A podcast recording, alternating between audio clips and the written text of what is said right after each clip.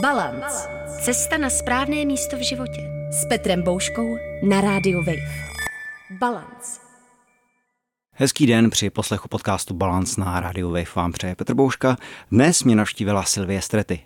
Psychoterapeutka a ředitelka poradny Vigvam a Silvie také pečuje o pozůstalé ve fakultní nemocnici Motol. Silvie, dobrý den. Dobrý den. Naším dnešním tématem je smrt rodičů. Já vím, že to je takové těžké téma, ale přijde mi důležité o tom mluvit, jako o spoustu jiných tématech, která se objevují v podcastu Balance. Lze se vůbec na takovou událost nějak připravit?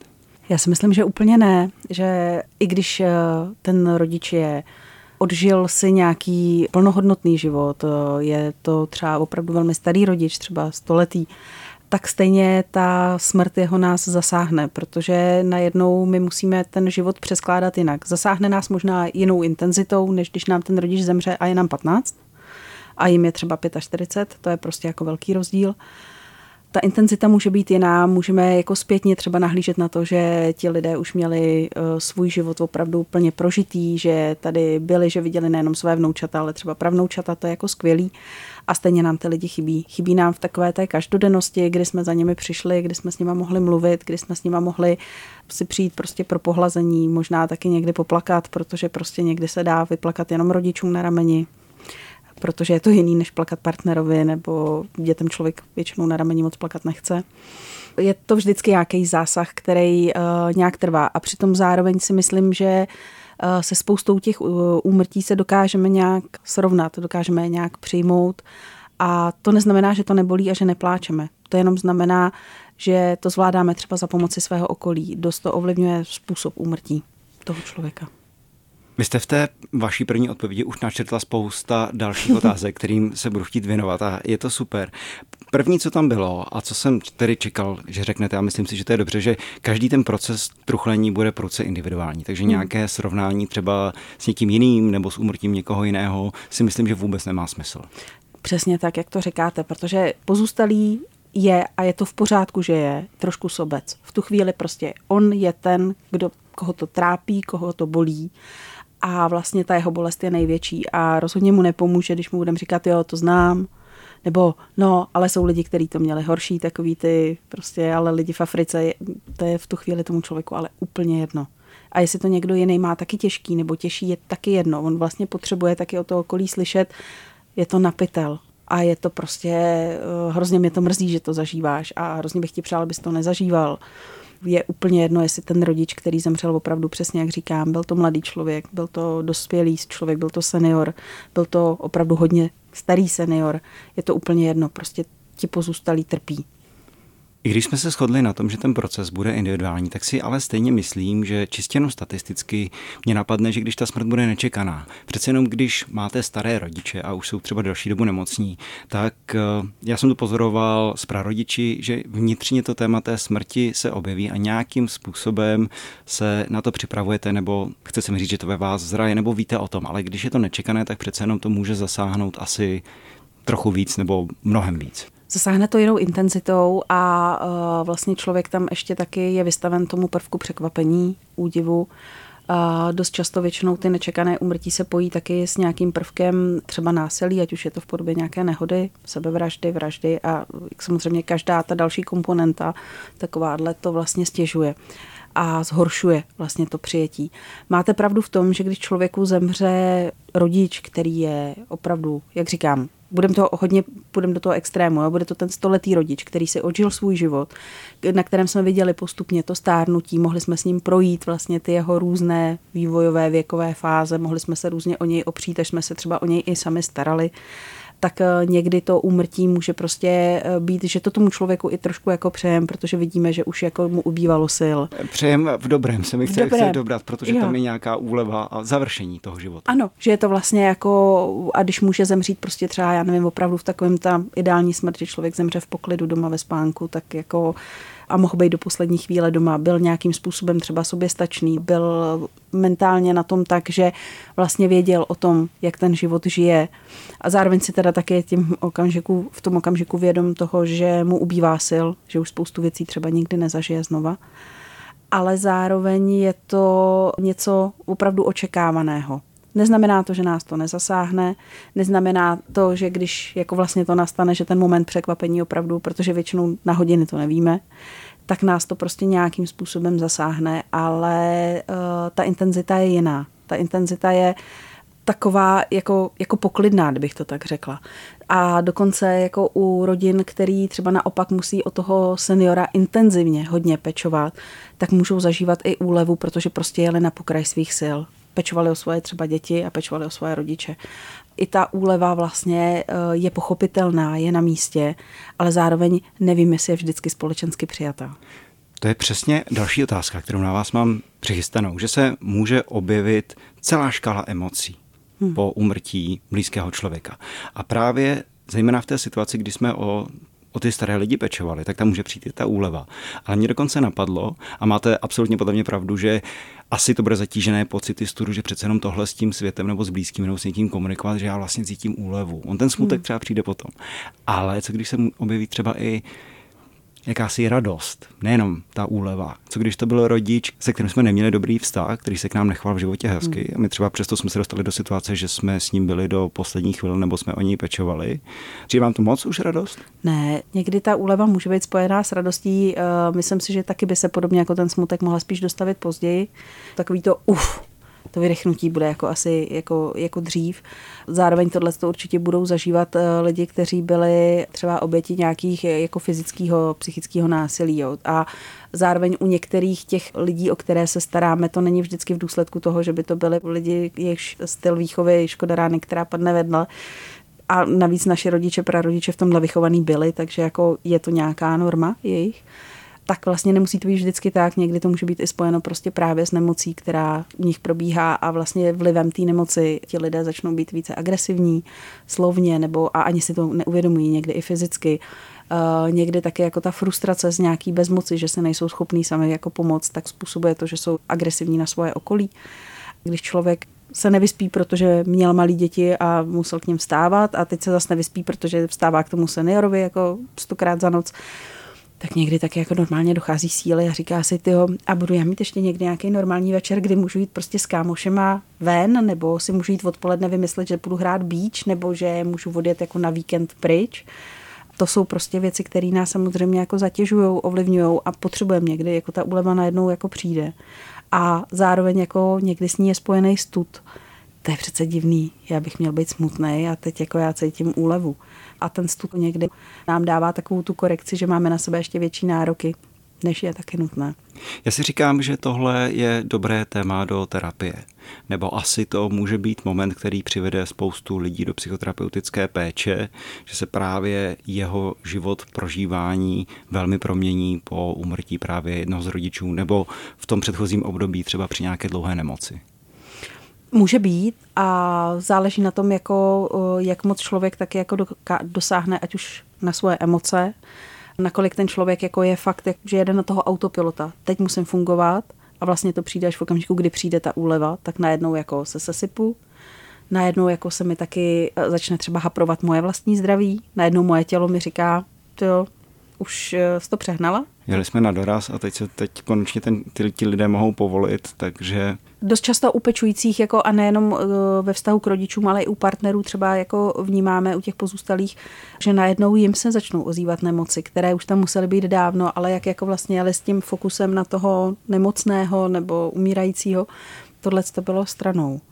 A to, když srovnám třeba oproti tomu, když ten člověk jako zemře náhle a nečekaně, tam sice člověk nejede na tenhle doraz, ale je to, jak kdyby prostě najednou ten narazil do betonové zdi a máte pocit, že ten svět kolem vás je ale úplně jiný protože vy jste si ho nějak plánovali a on prostě z minuty na minutu je všechno jinak. A nestojí káme na kameni vlastně. Co se týče toho plánování, napadlo mě, že lidé mají představy, fantazie o tom, jaká je smrt, ať už tedy někoho blízkého, těch rodičů nebo i vlastní, a že mohou být překvapeni, že to potom bude jiné. Že si třeba představují, že budou cítit úlevu nebo že budou cítit smutek a může i překvapit, že cítí něco jiného, že se v tom třeba vůbec nepoznávají, anebo začít i ty emoce odmítat a potlačovat. Jo, anebo že necítí vůbec nic taky. Kor, ještě jako, když si to vemete, tak jako máte docela hodně zařizování, takže musíte být jako v tom ráciu. Potom máte docela hodně různých očekávaných věcí, do toho jako se vás spousta lidí furt na něco ptá. Potom jsou tam jako spousta těch frází, které slyšíte. Vybavuje se mi jako, že pro některé lidi fakt jako taková ta věc, která se myslím běžně říká, jako drž se, je jako, já čeho se mám jako držet? Já se nemám držet, čeho mě zmizelo všechno. Tak super, říkám, vlastně, když jsem to slyšela poprvé od některých z klientů, tak jsem říkala, ty vlastně jako jo, no. Spousta věcí nám nedochází, jak moc může být pro někoho povzbudivá, pro někoho zraňující. Dost ještě pro nás může být velkou zátěží pro nás dospělí fungování dětí, protože prostě děti jsou velmi emoční bytosti, ale zároveň u nich ty emoce jako mají takovou tendenci se hodně rychle střídat. Takže my jsme třeba dlouhodobě v tom smutku nebo v té úlevě. A oni prostě jsou chvíli ve vzteku, chvíli se radují, pak zase pláčou a, a jedou to prostě třeba s rozdílem dvou minut a to je jako další zátěž. Do toho mají milion otázek, na který vlastně jako pozůstalý nejsem připraven nebo spíš nemám energii na ně odpovídat. Ne, že bych nebyl připraven, ale ono je to jiný takhle si povídat a takhle možná člověk odpoví skoro na cokoliv a najednou, když je v, tý, v tom stresu, tak to moc nejde. No. Proto já si myslím, že není úplně špatné se někdy na to třeba aspoň v těch fantazích nebo myšlenkových scénářích připravit. A říkám si, jestli nemusí být pro určité vztahy dobrá chvíle si o té smrti popovídat. Protože když ta smrt, zejména když je třeba nečekaná, tak najednou to musíte rychle zařizujete ten pohřeb, pozůstalost, voláváte ty lidi, je toho strašně moc, i co hmm. se týče zařizování administrativy. A pak tam můžete narazit na spoustu problémů, ale které mohou být zdánlivě banální, ale mohou být i pro vás vnitřně velmi důležité. To znamená, jak by maminka nebo tatínek vlastně, kde chtějí být pohřbení, chtějí být spopelnění, nechtějí rozprášení, náhrobek, tohle. A teď si říkám, je ta smrt pro toho člověka, který umřel a udělejme mu to jako poctu, a nebo to může být na, na druhé škále úplně jedno, protože to můžeme vzít tak, že ten pohřeb je pro ty pozůstalé, aby oni nějakým způsobem mohli jít dál a, a, a vyrovnat se s tím. Proto taky myslím, že když se podíváme na tradiční pohřby jako hodně do historie v naší zemi, v našich končinách, bylo takové typické, že jako byl nějaký ten obřad, ta vlastně jako formální část, která dost často je přesně v souladu jako a plánovaná k tomu, jak ten člověk žil, jo, jestli to bylo v kostele, v průvodu, jaký se budou hrát písně, co ten člověk měl rád. Když vezmeme 20. století, tak už bylo rozlišení, jestli jako bude spopelněn nebo bude uložen jako do hrobu a tak. Potom následovala ta druhá část, která byla někde prostě na nějakém tom společném rodinném setkání.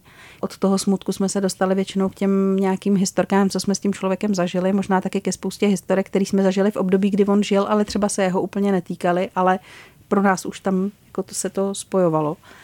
Mělo to nějaký význam. Byl to rituál, který měl význam, že byl jak podsta zemřelému a respekt a taky nějaký vyjádření našeho rozloučení, našeho, našeho rituálu. Je to stejný, teď já nechci, aby to vyznělo hloupě, jo, ale když eh, děti odjíždí na školy v přírodě, tak je taky nějaký rituál, že děti odvedeme k autobusu, zamáváme jim, očekává se, že jim někdy něco napíšem nebo oni napíšou nám. A jakmile se prostě jako vytrháváme z těchhle z těch kontaktů, oni dneska mají ty telefony, takže místo dopisu nám třeba jako pošlou jako MMS, koukej to, co koukám z okna, no. Dobře, tak jo, dík ale, ale je to furt jako vlastně symbol toho, jo, mám se tady takhle a posílám ti nějak, jako nějaký rozloučení tam proběhne, nějaký rituál. A přitom je to krátká věc. A my ty rituály prostě jsme rituální bytosti, který k životu prostě potřebujeme. Mně to nepřijde hloubé, mně to přijde hezké, že smrt je na nějaké úrovni odloučení jako každé jiné. Ale přece jenom se ještě vrátím k té otázce, naťukla bys, nebo jak byste poznala, kdy to téma naťuknout? Já si dokážu představit, že tam bude třeba silná emoční reakce, nějaký odpor, tak pak bych to s tím člověkem asi neprobíral. Ale někdy i třeba ten člověk, jehož čas se naplňuje, i může cítit úlevu, že si o tom může otevřeně s někým popovídat, nějakým způsobem to normalizovat v vozovkách to téma. Někdy nám k tomu může pomoct třeba nějaká situace, nějaký film, na který třeba společně koukáme. Uh, někdy k tomu třeba může být přesně příležitost, že jedeme společně na hřbitov, vlastně jo, tady nám leží tato babička, jo, a jak vlastně jako by to člověk chtěl, to jako Protože já když si vzpomenu, moje babička hrozně vždycky si přála být pohřbená do hrobu, v žádném případě spopelně. Děda vždycky říkal, ne, to jedno, ať nezaberu moc místa. A mluvilo se o tom jako normálně. A nikdy by nikoho nenapadlo třeba moji babičku spopelnit, protože prostě všichni jsme to věděli. Věděli jsme to jako vnoučata, a babička zemřela, když mi bylo nějakých 14, takže jako od malička jsem to věděla, že babičky je tohle to přání a stejně tak jako u dědy. A myslím si, že jako tohle jsou třeba ty okamžiky, kdy to může přijít. Někdy to přijde, kdy vlastně uh, vnímáme u těch svých rodičů, že začnou se jim objevovat nějaké jako nemoci a začnou jako sami mluvit o tom, no, tak jako můj čas se už taky jako naplňuje, aha, jak by si chtěl ten čas tady jako strávit a co vlastně mi si spřál potom. Dá se to jako otevřít jakkoliv. A myslím si, že je to totiž stejně podobný jako s těma dětma. Že jako vlastně my, když vidíme smrt ve filmu, tak jako málo kdy se jako soustředíme na to, že bychom si taky popovídali o tomhle. A já si vzpomínám na to, že u nás doma hodně frčej Marvelovky teď, jako s dětma. A kdykoliv vidím Endgame, tak to tam prostě něco obrečím. Ale úplně normálně se o tom bavíme, že prostě jako teda jako fakt jako mě to je jako líto, že ten Tony Stark tam jako umře. a fakt mě to jako vždycky vžene slzy do očí. Vím, že se to stane a stejně jako prostě pláču a syn ten vždycky říká, no jo, mami, no, už je klasika, tak vždycky přijde, tak se přitulí, že jo, a dcera říká, poběhla taky. A přijde mi to jako vlastně jako fajn, že, že vlastně každý to máme nějak a že se dá o tom mluvit. Protože tam je to takový to bezpečný pole, ale zároveň uh, někdy je vlastně pro nás jako těžký s těma rodičema mluvit o tom, jak by to jako pro nás, ne ani tak pro ně, ale jako pro nás. Nepřivolávej to, to jsou ještě takový ty kliše, který jako máme ve společnosti. Ta pověrčivost, no. jo. A přitom my neznáme nikdo dne ani hodiny. To se prostě nedá, nedá určit a zároveň je dobrý prostě o těch, o těch věcech vědět. My jsme zpočátku toho rozhovoru probírali to, že může, že nás mohou překvapit emoce, úleva, radost, ale zároveň to samozřejmě bude velmi smutná záležitost. Dokážu si představit, že se objeví i spousta vzteku, ale líbí se mi koncept, že o vztazích můžeme přemýšlet jako o něčem, co přežije i tu smrt. To znamená, že i ti rodiče mohou žít nějakým, nebo žijí nějakým způsobem nás dál. A to v dobrém i ve špatném. A říkám to proto, že když třeba vzýváme tu úlevu, že už nám, třeba nám v životě hodně oblížili a že když už tady nebudou, tak už nám nikdy neoblíží, nebo naopak, když tady pro nás byli, tak tam může být obrovský smutek z toho, že už si s nimi nikdy nepopovídáme nebo neslyšíme tu hlavu na jejich ramena a nepopláčeme.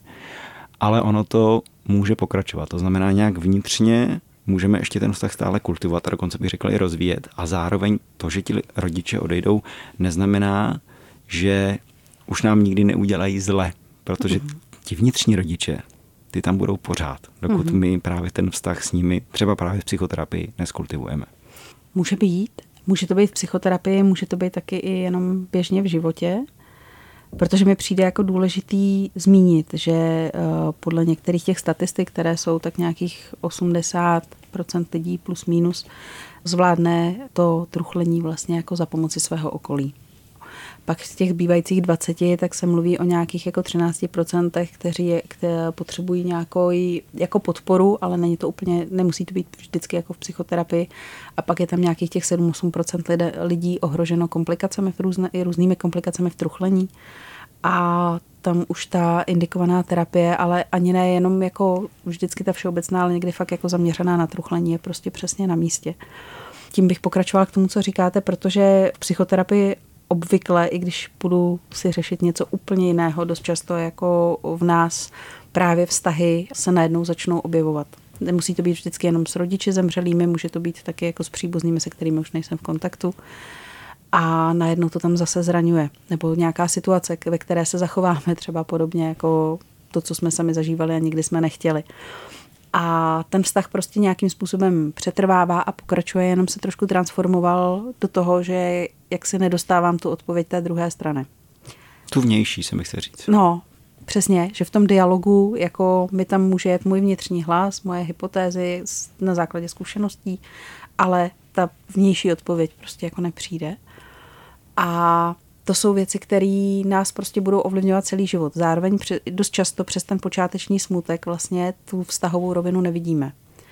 A myslím si, že často se může právě za těma slovama, kdy jako taky jedno z kliše, jo, často zahojí, no tak něco zahojí, ale jako, že by mi pak bylo úplně jako hej, to asi vždycky taky nebude tak myslím si, že tohle často je právě zatím skované, že jako ten čas totiž jako změní můj úhel perspektivy i v tom truchlení, nebo i v, právě v té vztahové rovině a já ji vlastně najednou uvidím. V něčem bude prostě ten vztah přetrvávat i v tom dobrým, i v tom špatným a já se s tím budu dál popasovávat sám se sebou, sám v sobě nebo ve vztahu zase k dalším lidem, protože ten vztah něco ovlivnil. Ale to mi přijde jako hodně důležitý vlastně vědět, že tam nejde jenom o proces toho času eh, k zahojení, ale k tomu, aby jsme mohli taky jaksi poodstoupit z té optiky, jak kdybychom si to představili, že jsme v nějakém jako v nějaký kouli ohnivý, ve který prostě mě to bolí a já se na tu kouli potřebuji podívat trošku zvenku. Ale než se mi podaří se z toho ohně zevnitř dostanout ven, tak to prostě různě dlouho trvá. Jste zmínila překážky v truchlení nebo komplikované? Komplikace v truchlení. Komplikace v truchlení, mohla byste to přiblížit? Komplikace v truchlení, eh, nejvíc ohrožení jsou těm lidi samozřejmě, když jim zemře někdo třeba právě nečekaně, náhle, násilně, jsem li dítě a jsem toho přímým svědkem. Jako těch faktorů, který to ovlivňuje, může být jako vícero. A dost často jako samozřejmě, eh, jak, jak moc funguje okolí, jak moc funguje vztahy, jak moc funguje ale třeba i školní nebo pracovní život protože prostě můžu mít super mámu, ale jestliže prostě budu chodit do školy, kde to vážně nebude fungovat a prostě budou na mě jako psy a nebudou brát vůbec žádný ohledy. A teď bereme rodinu, vůbec mě nezajímá, že tím umřel táta. Samozřejmě, že to prostě budou další a další zářezy, vlastně jako sůl do rány. A stejně tak jako u dospělých, jako ne, prostě půjdeš do práce, jako máš to místo držet nebudem. A přitom jako pro toho pozůstalého je hrozně nemožný se tam vrátit jako a někdy i jako vlastně důležitý ten prostor dát, tak těch komplikací může být celá řada a může se to objevovat vlastně neschopností jako být v sociálních interakcích s okolím, nebo kde je větší uskupení lidí, nebo horší navazování vztahů, zhoršení výkonnosti v práci ve škole, zhoršení kvality spánku. A může to samozřejmě mít i uh, přesahy k nějakým jako ty dlouhodobý porucha, poruchy spánku a, a třeba i jako zdravotního stylu, životního stylu ve smyslu jako jídlo, pití, spánek tak uh, vlastně uh, může mít za, um, být spojeno s nějakou větší depresivitou, případně s rozvojem nějaké psychiatrické diagnozy, nebo velký emoce, který nedovolí vlastně mi fungovat ani se zbytkem rodinného systému a vlastně já jsem tam takový jako solitér, který furt brečí podobně, tak eh, to jsou vlastně jako komplikace, které tam přichází. Dost často jako i ty věci ovlivňuje, co jsme viděli sami jako děti doma. To znamená, jestliže se u nás doma hodně pilo, nebo byla tam nějaká, nějaký prvky agrese, tak se vlastně jako i mě v tom smutku najednou tohle může objevit. A může to při, při eh, vlastně způsobit nějakou, nějakou poruchu ve smyslu jako fakt jako závislostní, sebepoškozování, zneužívání uh, omemných látek nebo cokoliv dalšího. Jsou ještě nějaké nefunkční strategie, které byste dodala mimo tedy sebepoškozování a psychoaktivních látek? No, takový ty uniky, uh, jako uh, uniky do fantazijních světů, jako fakt jako úplný odpojení od reality a vyhýbání se té realitě Což nemusí znamenat, že jako musím furt chodit mezi lidi, ale musím o tom světě vědět. Musí, musím s ním být v nějakém kontaktu. To neznamená, že v nějakém intenzivním, ale v nějakém ano. Ale jako v okamžiku, kdy prostě se fakt jako zavřu doma a nevylezu z postele. Nějak se mi vybavuje nějaký film, který nevím, jak teď se jmenuje, ale vím, že jak jako v sobotu eh, v televizi občas vždycky dávají takový ty severský filmy, tak dost často jako se vztahují někdy jako ke ztrátám, někdy k úmrtí tak uh, se mi tam vybavuje, že tam byla nějaká maminka, který zemřel manžel, nebo byl lékař a ztratil se na nějaký misi, že byl jako lékař bez hranic. A vlastně jako ten syn se snažil hodně fungovat v té škole, ale ta maminka nebyla schopná ani nakoupit, ani uvařit, ani vylézt z té postele. Jako vlastně jako ta bolest, jako ty komplikace v tom truchlení fakt vzali úplně všechno, že nebyla schopná takových těch základních životních věcí. A že vlastně jako vážně ten kluk malý, jako třeba v tu dobu nějakých deseti let, jedenácti let, jak se furt snažil. A tohle je přesně jako ono, že jako vlastně okolí se snaží a ten člověk by se, on se taky snaží jenom to není vidět. K tomu mě napadá, že naše potřeby po umrtí rodičů nebo jednoho z nich se mohou dost lišit i právě v té vztahové rovně.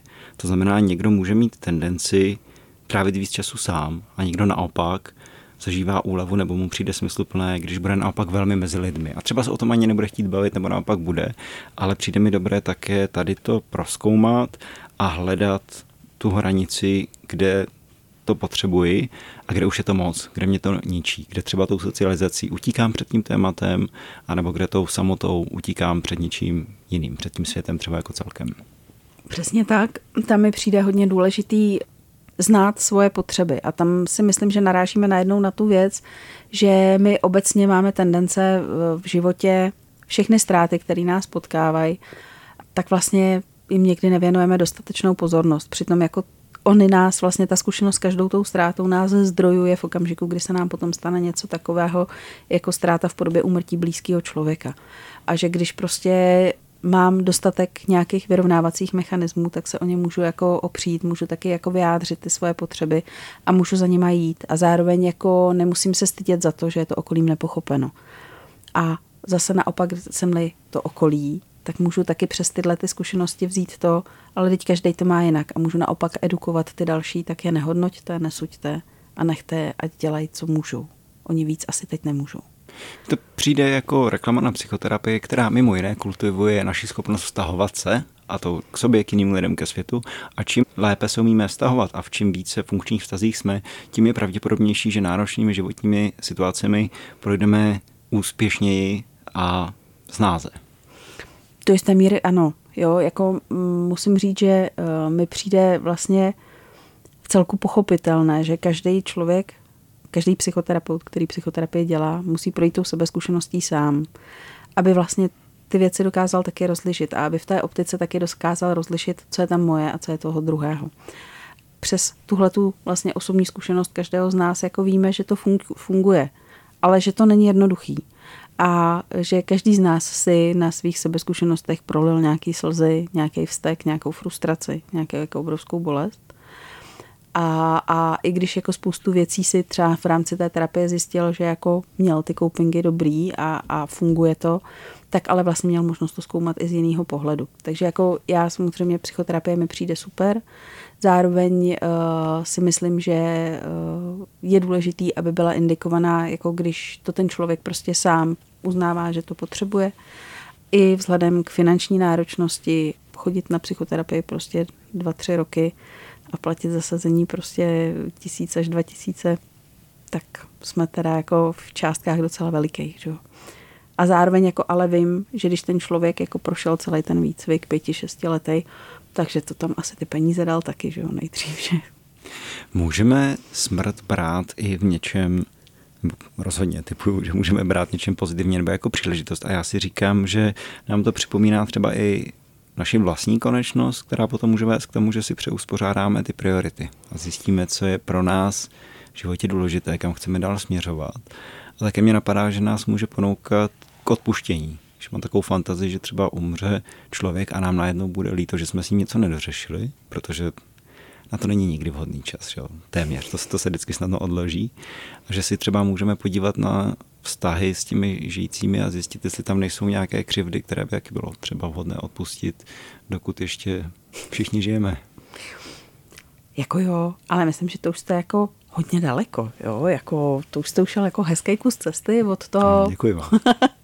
od toho truchlení, kdy vlastně jako člověk jako se, jak kdyby ten fokus byl nejdřív jenom na sebe sama, na tu moji ztrátu, bolest, smutek, vztek, úlevu, to je jedno, na cokoliv, se pomalu rozšiřuje a pak vlastně jako co na tomu mohu vystavit. Je to jako takový ten princip obecně práce s jakoukoliv zátěží, jako eh, že tak, aby nás mohla obohatit, tak ale my nejdřív si musíme prožít všechny tu frustraci předtím, aby jsme se vlastně mohli postavit. Jo, jakože prostě, když, když to řeknu slovy Karla Kryla, jako když reju držkou v zemi, tak jako nemůžu koukat na výšiny, že jo? Jako musím nejdřív se postavit, abych se mohla jako rozhlídnout. A zároveň, co se týká toho odpuštění, Myslím si, že je to taky velký proces, aby si člověk vlastně uvědomil, co to odpuštění znamená. Protože to, že někomu odpustím, ještě neznamená, že ale mi to při té vzpomínce stejně není líto. Co si myslíte o řekněme, dlouhodobosti v tom procesu směřování se smrtí. A já mám na mysli návštěvy na hřbitově, dušičky, Vánoce, Nový rok nebo narozeniny toho zesnulého. Že si dokážu představit, že pro někoho to může být třeba i po letech těžké zajet na ten hřbitov, nebo naopak, že někdo si může vyčítat nebo se stydět za to, že tam nejezdí tak často a tak podobně. Já si myslím, že je hrozně důležitý to vnímat, jak to ten člověk sám potřebuje. Že někdo fakt to má spojený, že je to to místo, kde můžu ještě něco posledního pro toho zemřelého udělat a proto tam jako ho má ten motor, proč tam ten každý týden, třikrát týdně jezdí zapalovat tu svíčku, protože to je jako to poslední, co můžu. a někdo jiný vlastně jako to mnohem víc žije v té niterní vztahové rovině a víc to vztahuje k tomu, já si na něj radši jako zaspomenu doma, jako kde se můžu zavřít, kde vím, že mě prostě nevyruší kálející holuby, déšť, eh, pána na vedlejším hrobě, nebo plačící zrovna rodina, protože tam někoho pohřbívá, protože nikdy nevíme, co nás tam jako úplně čeká. A každý máme ty potřeby jiný. A že je hrozně důležitý si vlastně podívat na to, co ty moje potřeby jsou, co jsou potřeby třeba toho mýho nejbližšího okolí, jestli se to někde potká, jako, a jestli se to potká v tom, že se tam teda jako jede na dušičky na Vánoce a na narozeniny a ty si tam jinak jezdí, jak potřebuješ a já se budu jezdit, jak potřebuju, tak je to taky v pořádku. A jestli je to jednou za rok, tak je to jednou za rok, že se potkáme. Jako vždycky je to důležité to ale vykomunikovat a respektovat, že to každý má jinak. Že prostě někdo má tu potřebu tam chodit často a je to v pořádku a starat se o to a proto tam dává ty řezaný kytky, který potřebují každý druhý den vyměnit vodu, protože přece tam nenechám schnít. a někdo tuhle potřebu prostě nemá.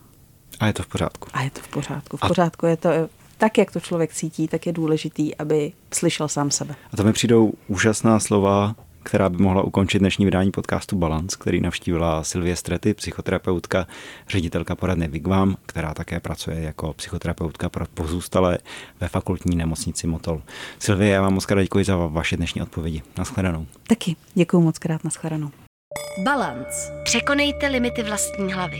Balance. Přihlaste se k odběru podcastu na wave.cz lomeno podcasty a poslouchejte Balance kdykoliv a kdekoliv. I offline.